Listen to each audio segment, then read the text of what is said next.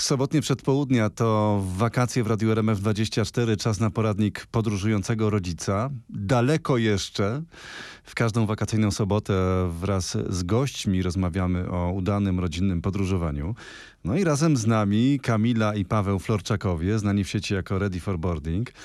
Podróżnicy, autorzy książek i przede wszystkim rodzice Oliwii, Filipa i Ani. Witamy Was ponownie. Dzień dobry. Dzień dobry. Dzień dobry, cześć. Dzisiaj o miejscach, które mogą obudzić w naszych dzieciach e, ducha młodych naukowców. Dlaczego wizyta w miejscu, w którym można dotknąć, spróbować zrobić coś samemu, to coś, co może zrobić nam dzień na wakacjach? Zdecydowanie e, atrakcje, których e, prawdopodobnie będziemy mówić, czyli takie centra nauki, są według nas jednymi z fajniejszych miejsc do odwiedzenia w trakcie wakacji.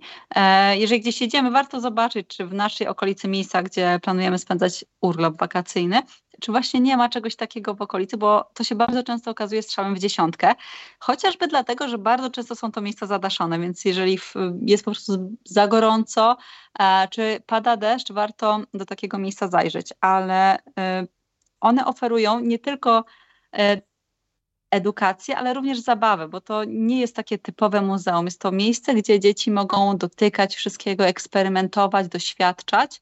Mm, I bardzo często są to po prostu miejsca też tematyczne. Mm, pewnie wielu, wie, wielu e, słuchaczy myśli o Centrum Nauki Kopernik w Warszawie, ale to nie tylko nie tylko takie miejsca, bo pamiętajmy, że są też takie bardziej specyficzne, jak na przykład Hydropolis we Wrocławiu czy Hewelianum w Gdańsku, które e, skupiają się już w, pod, konkret, pod konkretne tematyki. No właśnie, czy to jest domena tylko większych miast, czy niekoniecznie?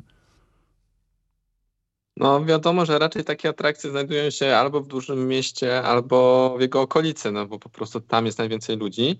E, jeżeli mówimy o takich centrach nauki, tak, bo oczywiście w tych mniejszych miastach, szczególnie e, turystycznych, tam też znajdują ciekawe miejsca, już może niekoniecznie zadaszone, ale również które zahaczają trochę o tą naukę, o tą naturę na przykład. Mm, nawet nad morzem jest dużo takich miejsc, które też możemy polecić, e, chociażby ogrody Hortulus. E, też bardzo fajne miejsce, które trochę, nie jest to centrum nauki, są to ogrody, ale też mamy tam trochę informacji o kulturze, o mhm. naturze, też mamy trochę takich elementów e, zabawy dla dzieci, też znajdują się tam placyki zabaw w okolicy, wieża widokowa, labirynty, więc to też są ciekawe miejsca, gdzie dzieci fajnie spędzą czas. Ogrody mm. Hortulus, gdzie to jest? W Dobrzycy. W Dobrzycy to jest niedaleko koło brzegu. Koszalina. Koszalina. Niedaleko Koszalina. A czy dużo w ogóle jest takich miejsc w Polsce? Dużo ich znajdziemy? Mm, wiesz co? Myślę, że tak, że bardzo dużo, bo chociażby w naszej książce umieściliśmy 104 takie atrakcje i to podkreślamy, że to nie jest wszystko, to jest tylko część, którą my widzieliśmy, a my sami widzieliśmy tych rzeczy więcej i nawet teraz też tworząc naszą aplikację mobilną, gdzie umieszczamy po prostu wszystkie takie informacje, nawet o placach zabaw, które znajdują się w okolicy, sami jesteśmy w szoku, ile tych miejsc po prostu jest. Po prostu tego jest odgrom. Wystarczy się rozejrzeć, e, nawet podpytać lokalną społeczność, tak? Jeżeli pojechaliśmy gdzieś e, nad morze, na przykład w jakąś malutką mieścinkę, która nie jest totalnie turystyczna, to warto się po prostu spytać, czy naszego gospodarza, czy kogoś w sklepie, gdzie tutaj znajduje się coś ciekawego dla dzieci i na pewno też coś polecą, bo wbrew pozorom jest bardzo dużo takich rzeczy. Wszyscy ja młodzi, wszyscy młodzi rodzice, którzy was teraz słuchają, będą was za te wszystkie informacje nosić na rękach. E, ja bym jeszcze dodała, że e, takiego ducha e, młodego naukowca to można w wielu różnych miejscach, których się może nie do końca nawet tego spodziewamy, bo tak naprawdę bo tak naprawdę wystarczy pójść do dinoparku. Często w wielu dinoparkach są takie ekspozycje, części muzealne, są jakieś piaskownice z wykopaliskami, gdzie dzieciaki trochę mogą się wczuć w rolę czy to archeologów, czy naukowców i e, testować, próbować, doświadczać. Tak, samych dinoparków w Polsce jest tyle, że nie jesteśmy chyba w stanie teraz na szybko zliczyć.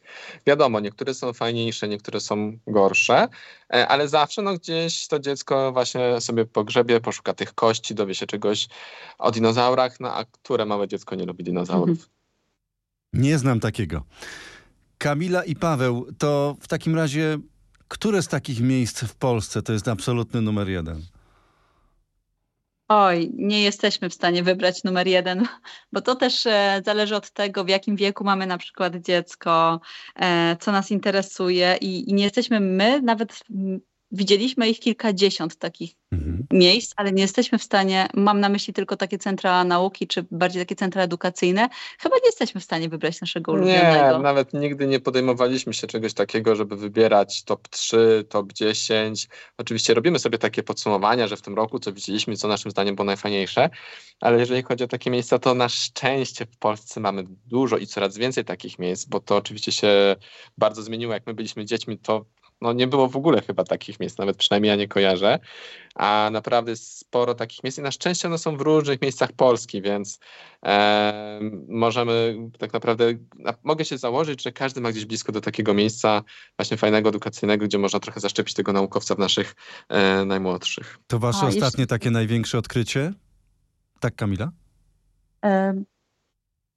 Bo jeszcze chciałam tylko dodać, że te centra nauki często nam się kojarzą trochę chyba z wycieczkami szkolnymi, z tym, że tam idą dzieciaki tak 7 plus powiedzmy, a dużo też powstaje takich miejsc w Polsce, które są też adresowane do młodszych dzieci. I, I chcielibyśmy to też podkreślić, bo warto o tym mówić, że są takie miejsca, które w dużym stopniu polegają na zabawie, ale dzięki tej zabawie też przemycają dużo nauki, dużo wiedzy o przyrodzie, czy nawet w takim już na, wspomnianym przez nas Centrum Nauki Kopernik, tam też jest wystawa dla maluszków właśnie, dla takich dzieci bodajże poniżej trzeciego roku życia tak, nawet, jest, tak. gdzie mogą też wejść, bawić się wodą, uczyć właśnie o zwierzętach, drzewach. Ba bardzo fajne takie mm, części są. A z takich nieoczywistych rzeczy, to co możemy tak na szybko polecić, bo oczywiście tych miejsc jest bardzo dużo, e, to na przykład bajka pana Kleksa w Katowicach, można byłoby się nie spodziewać, ale tam też możemy doświadczać nawet eksperymentów e, różnych naukowych e, na warsztatach, czy w trakcie zabawy w, da, w danym miejscu, czy z drugim takim miejscem, które też niedawno widzieliśmy, może być Smart Kids Planet w Warszawie. To akurat bardzo dużo ludzi będzie mogło z tego pewnie skorzystać, bo znajduje się w okolicy. Czyli takie miejsce, my to nazywamy takimi mini miastami, gdzie mamy mały paczkomat, gdzie mamy mały sklep, gdzie mamy mały ogród z jabłk- sad z jabłkami gdzie dzieci wcielają się często w rolę dorosłych i się uczą, jak działa ten świat, co też jest mega super zabawą dla takich dzieci, a przy okazji się kształcą, kształcą i uczą. Centra Nauki to nasz dzisiejszy pomysł na wakacje z dziećmi, jak co sobotę u nas daleko jeszcze, czyli poradnik podróżującego rodzica. Czy znajdziemy takie miejsca w górach? Bo nad morzem to już wspominaliście. E, tak, w górach też znajdziemy może nie stricte centra nauki e, w tym rozumieniu, ale chociażby możemy na przykład też odnieść się do parku miniatur. Tak, nie, nie doświadczymy tam może żadnych eksperymentów e, naukowych i tak dalej, ale w parku miniatur bardzo często zobaczymy, jak powstały różne budowle, e, czym się charakteryzują. E, to też jest fajna tematyka, zobaczyć, jak na przykład jak pociąg jeździ w okolicy e, Zamku Książ. E, więc to też jest fajna rzecz, która uczy dzieci, tak? Nie, nie mówimy tylko o jakichś dmuchańcach, skakańcach, zjeżdżalniach, ale to też jest fajny taki element edukacyjny.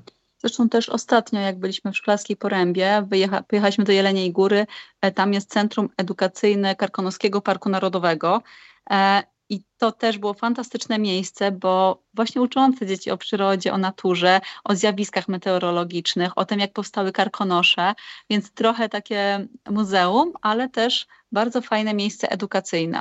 I musimy mieć z tyłu głowy, że te muzea nie wyglądają tak jak kiedyś. I w tym miejscu, które wspomniała Kamila, dzieci mogły dotykać wszystkiego, przesuwać, patrzeć jak wyglądają e, rośliny, dotykać. E, naprawdę super miejsca. A na co warto... Tak, Kamila?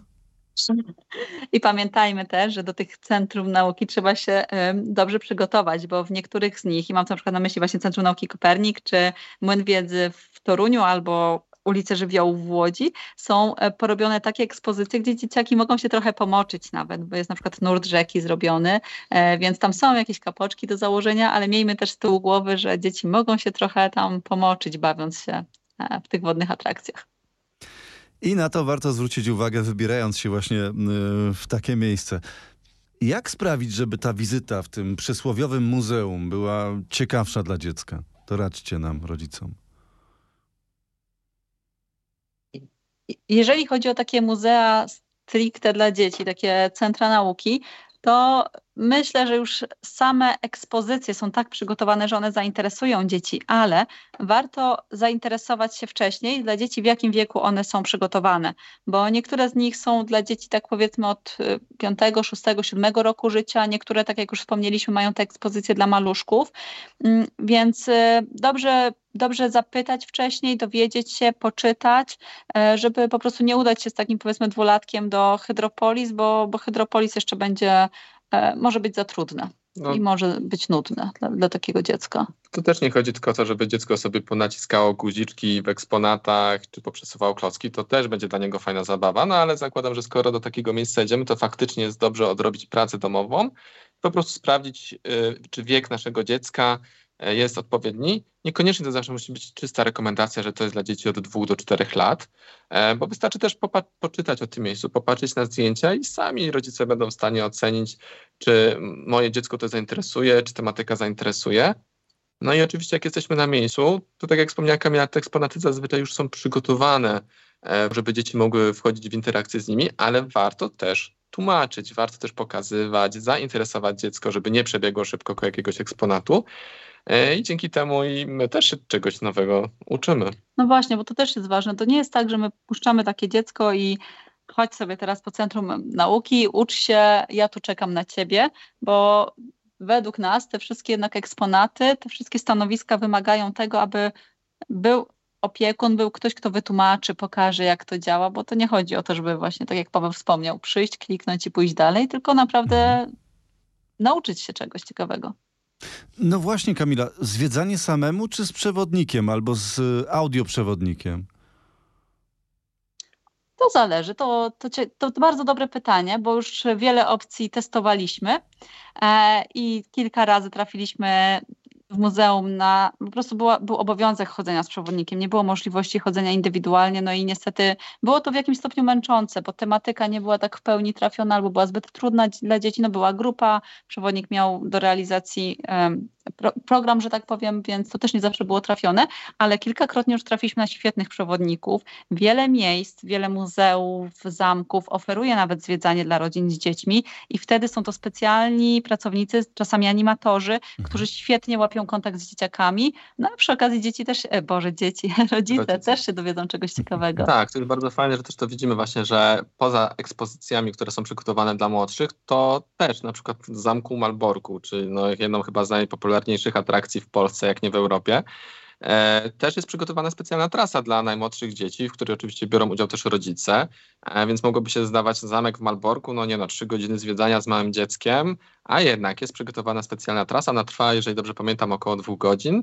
Mm, też jest super, czy na przykład w bramie e, Poznania, ich od brama Poznania, jest przygotowana specjalna ścieżka z audioprzewodnikiem dla dzieci. I na przykład nasza Oliwia była super tym zainteresowana, Wtedy miała około 6 lat, bo byliśmy tam w zeszłym roku e, i to było super trafione. Miała trochę oddzielną ścieżkę, inaczej lektor mówił, więc i z audioprzewodnikiem, i z przewodnikiem się da, ale oczywiście to musi być dostosowane do dzieci najlepiej. Fajnym też przykładem jest Europejskie Centrum Solidarności w Gdańsku, gdzie e, wystawa o, o, wydawała nam się dosyć trudnym tematem dla dzieci, ale kiedy po pierwsze dowiedzieliśmy się, że tam e, na parterze jest też specjalna część dla dzieciaków, poza muzeum troszkę, gdzie one mogą sobie też ten czas spędzić, a dodatkowo jest specjalny właśnie audioprzewodnik dla dzieci, to postanowi, postanowiliśmy tam pójść.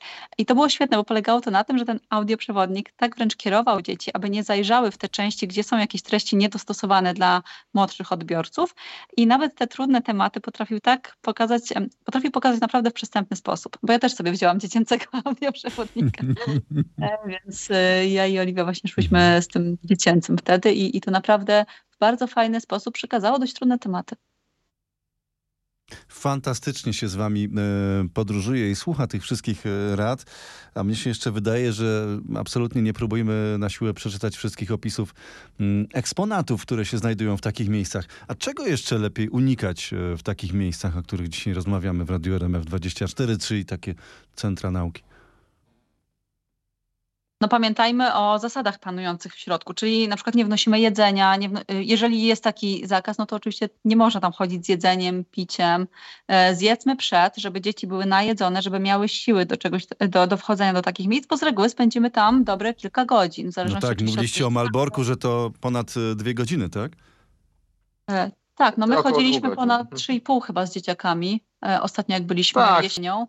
No i to było właśnie z, y, z przewodnikiem. No ale i to Mal... było dosyć męczące. No ale w Malborku na przykład jest ta możliwość usiąść sobie na dziedzińcu i tam faktycznie zjeść, ale jeżeli już zwiedzamy te komnaty, no to tam nie jedzmy, nie pijmy i uszanujmy to, że jednak też są inni zwiedzający, którzy też chcą skorzystać chociażby z tej przestrzeni. E, więc nawet jeżeli coś jest dedykowane dla dzieci, no to pamiętajmy, że też mamy mm, innych zwiedzających. No właśnie, o tych innych zwiedzających też powinniśmy e, pamiętać. Kamila i Paweł Florczakowie w Radiu RMF24, podróżnicy, autorzy książek. No i cały czas o tym przypominamy. Rodzice mm, trójki dzieci, Oliwii, Filipa i Ani, doradzają nam, rodzicom w Radiu RMF24. Kolejne spotkanie już w następną sobotę. Gorąco Wam polecamy. A za dzisiaj dziękujemy. Dziękujemy. Dziękujemy.